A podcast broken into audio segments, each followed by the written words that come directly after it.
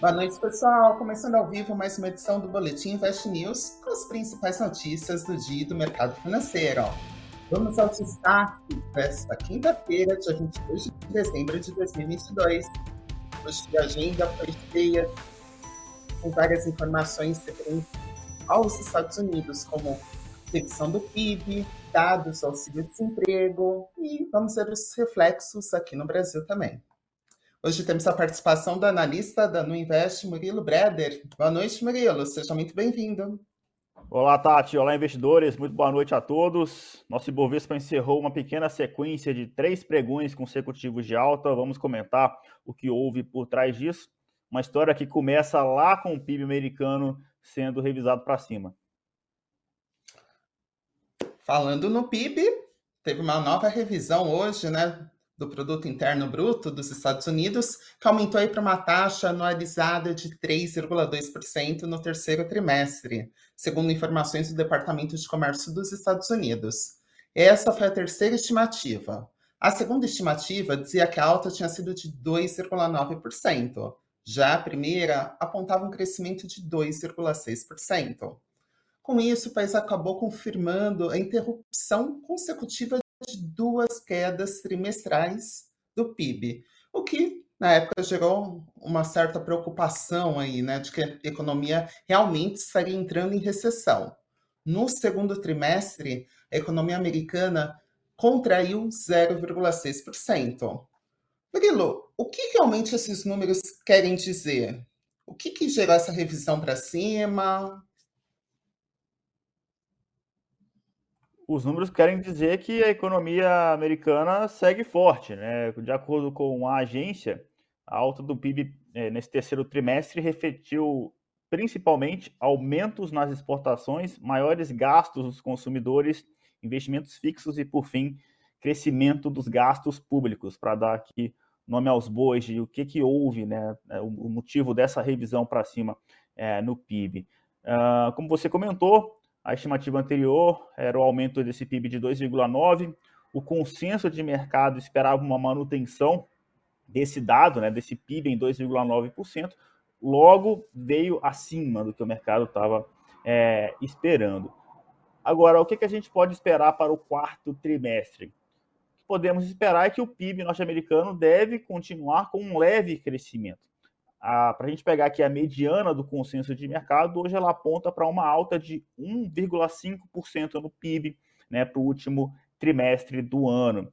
Essa leitura final do PIB dos Estados Unidos desse terceiro trimestre, ou seja, de 3,2%, veio bem acima do esperado, sendo mais um dado que valida a postura do Fed de que a economia americana é forte o suficiente para suportar um aperto monetário mais forte ainda, né? Ou seja, mais altas de juros por lá. Com isso, quem mais sofreu no pregão de hoje foram principalmente as empresas de tecnologia, que são bem mais sensíveis a juros. A Nasdaq, por exemplo, fechou em queda de 2,6%. O S&P 500 tem menos empresas de tecnologia, caiu um pouco menos, mas ainda assim caiu relativamente forte, 1,8% para os padrões norte-americanos, né, que a volatilidade é bem menor, uma queda dessa magnitude, né, em torno de 2%, é bem mais significativa por lá, então é um dos motivos que a gente vai comentar daqui a pouco, acabou impactando a nossa bolsa aqui também. Exato, a gente vai ver esses dados aí da queda, né, do valor das ações de algumas empresas de tecnologia hoje aqui na Bolsa Brasileira. Murilo, outro dado da economia americana foi o número de norte-americanos que entraram com novos pedidos de auxílio-desemprego, mas acabou aumentando menos do que esperado na semana passada. Os pedidos iniciais dos Estados Unidos subiram em 2.000 para 216 na semana encerrada no dia 17 de dezembro, quando, na ocasião, economistas projetavam uma alta de 22.000 pedidos. Dá para dizer que isso foi um dado positivo? Como que você avalia esse dado? Menos pior?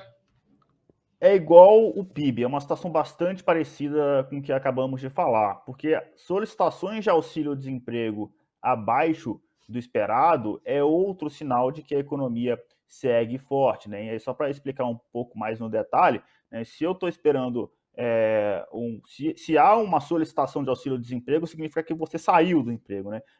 Então, se o mercado estava esperando 22 mil pedidos, né, e veio só 2 mil, veio bem abaixo, ou seja, o pessoal continuou nos seus respectivos empregos. E isso, assim, apesar de ser positivo para esse curto prazo, né, de mostrar que a economia americana segue forte, na verdade, o que preocupa o mercado é que isso é mais um outro dado que indica o quanto que a economia segue forte e que o Fed vai ter que subir mais os juros por lá, e daí essa preocupação de que a recessão, em algum momento da linha do tempo do futuro, deve chegar por conta desse mais novos aumentos de juros, né, por lá. Então, por isso que, apesar das expectativas, dos dados positivos de economia, a Bolsa Norte-Americana caiu. Perfeito. E aqui no Brasil, falando um pouquinho de economia, o futuro ministro da Fazenda, Fernando Haddad, anunciou hoje nomes de Guilherme Mello para a Secretaria de Política Econômica e de Marcos Barbosa Pinto para a Secretaria de Reformas. Além disso, anunciou Robson Barreirinhas para a Secretaria da Receita Federal e Rogério Seron para o Tesouro Nacional, formando aí a sua equipe econômica. E o presidente eleito Luiz Inácio Lula da Silva também anunciou nomes de novos ministros para comandar os ministérios. Entre eles, o vice-presidente eleito, ex-governador de São Paulo, Geraldo Alckmin, vai assumir a pasta da Indústria e Comércio. O Wellington Dias ficou, conforme previsto, com desenvolvimento social e vai chefiar a distribuição de programas sociais como Bolsa Família. Era um cargo que vinha sendo pleiteado, né, cobiçado pela senadora Simone Tebet, que se aliou a Lula no segundo turno das eleições. E outro nome anunciado foi de Márcio França para o Ministério de Portos e Aeroportos, que já anunciou que não vai privatizar o Porto de Santos. Agora, falando um pouquinho de criptomoedas. Foi sancionado o projeto de lei que regula o mercado de criptoativos no país. Como o presidente Jair Bolsonaro não se manifestou e nem vetou o projeto de lei dentro do prazo de 15 dias, a chamada Lei das Criptomoedas passou a vigorar automaticamente. O projeto aprovado estabelece diretrizes gerais para a prestação de serviços de ativos virtuais, com uma livre concorrência e atenção às regras de prevenção e lavagem de dinheiro, para a regulamentação das prestadoras de serviços de ativos virtuais. A lei ainda inclui os crimes relacionados à negociação de criptoativos no Código Penal. No entanto, o texto não diz qual vai ser o órgão federal que vai regular esse assunto. Chegou-se a mencionar que seria o Banco Central, cogitar, né, ou a própria CVM, mas não está definido. E para entrar em vigor, há 180 dias ou 6 meses para passar a vigorar a lei. Outro assunto aí do cenário nacional foi a aprovação do orçamento de 2023.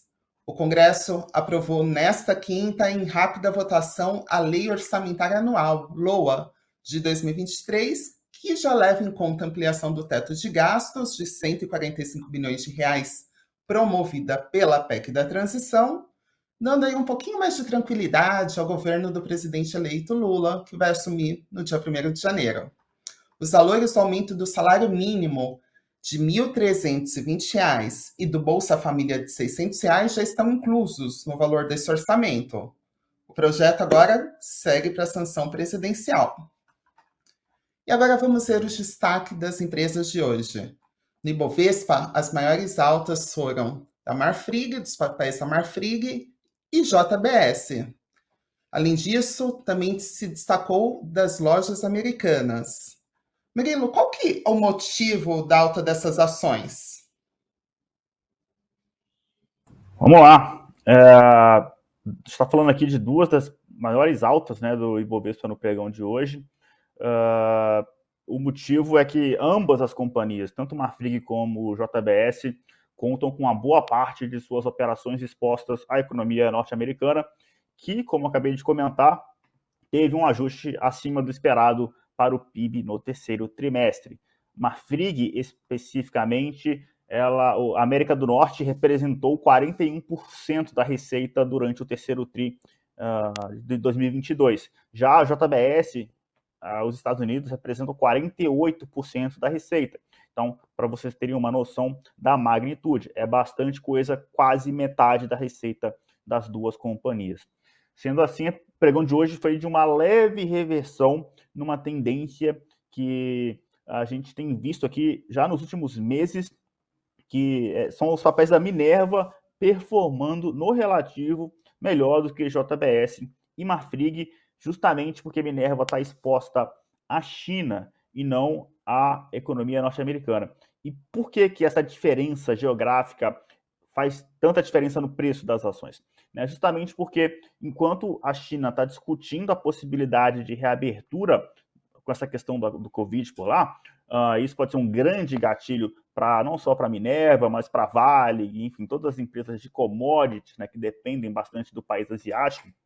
Nos Estados Unidos, a gente está passando por um momento de inversão de ciclo bovino por lá, que tem diminuído as margens das empresas, né, no mercado norte-americano. E aí, como você tem Marfrig e JBS com mais de 40% ou quase 50% da receita advinda dos Estados Unidos, essas companhias sofrem bem mais. Então, estou falando isso porque, apesar do pregão de hoje especificamente, a gente ter visto uma pausa nessa reversão, ou seja, Marfrig subiu forte, JBS subiu forte, mas Minerva não. Eu, na verdade, acho que isso não vai se manter, tá, daqui para frente, porque o mercado, assim, falando especificamente de Marfrig, por exemplo, né, apesar da companhia estar negociando a múltiplos severamente depreciados, assim, ela está um EV/EBITDA não só abaixo da média histórica dela, está abaixo dos próprios pares, né, da própria JBS e Minerva, por exemplo. Só que essa reprecificação de múltiplos no mercado, na minha visão, né, ela só viria após a normalização das margens nos Estados Unidos. Então, o ciclo bovino é um negócio que demora, né, bastante tempo. Até por isso que a gente tem um viés neutro, tá, para as ações da Marfrig nesse exato momento. A gente prefere dar preferência para outros nomes, como o caso aqui de Minerva, né, cuja exposição é China, e se a China, né, fazer essa questão da reabertura, pode ser um gatilho importante para as ações.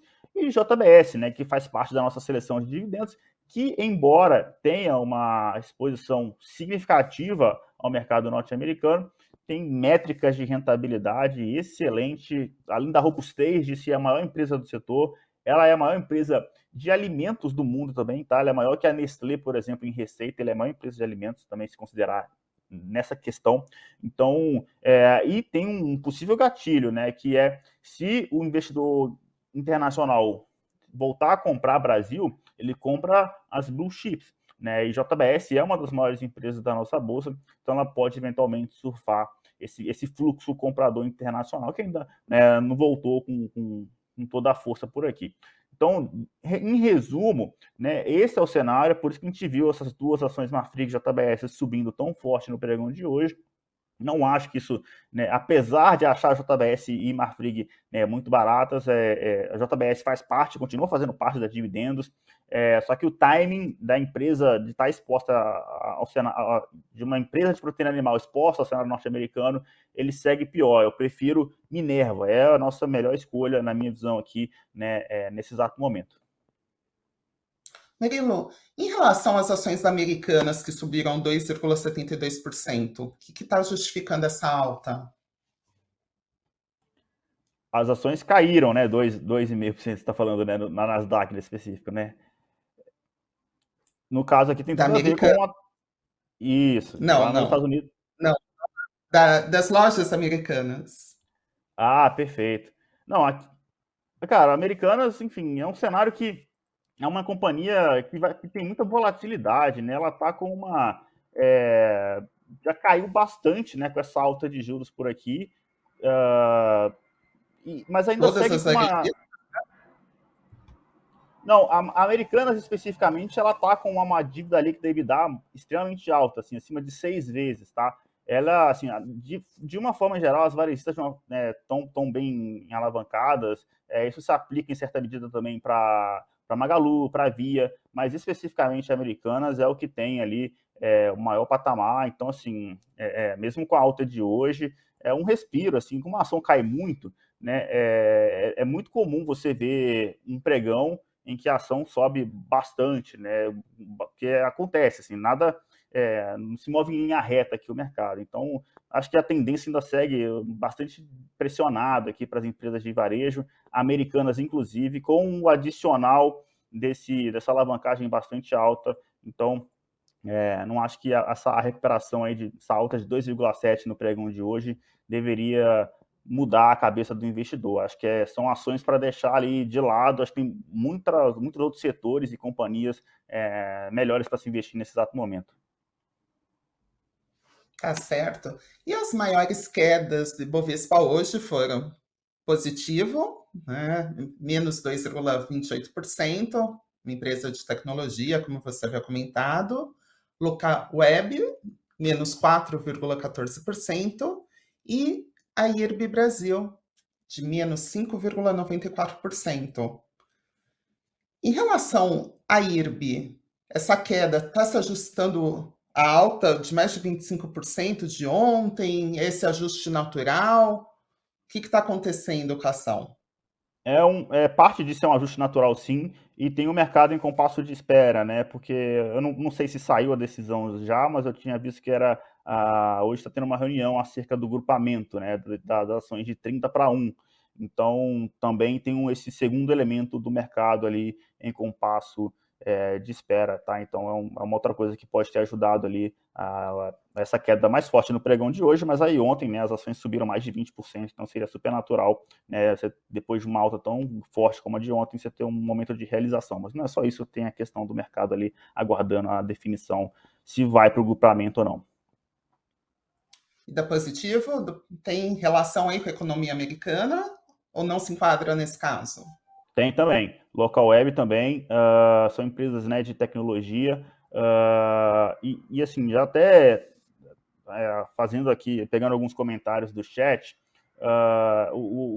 o Alexandro Ferreira falou que com o PIB dos Estados Unidos na alta, será que ele influencia o mercado brasileiro? E aí, tem até um outro comentário aqui da Adriana Vieira, que ela já deu parte da resposta. Ela fala assim que, na verdade, a alta do PIB ela gera mais inflação por lá e por aqui também, né? Porque essa questão da inflação com o mundo globalizado, né? Se a inflação ela é forte, ela continua alta nos Estados Unidos, isso acaba refletindo por aqui também, tá? Então, é isso que acontece no final das contas, né? Essa expectativa de que se a inflação, a gente for contaminado com essa inflação, né?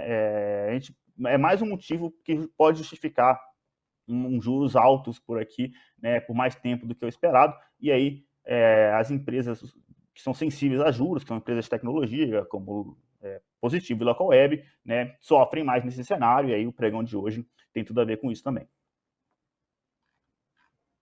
Agora, falando do encerramento aqui da Bolsa, né, da B3, o Ibovespa, que é o principal índice da Bolsa brasileira, oscilou aí entre altas e baixas durante o dia e fechou o dia com uma ligeira alta de 0,11% aos 107.552 pontos.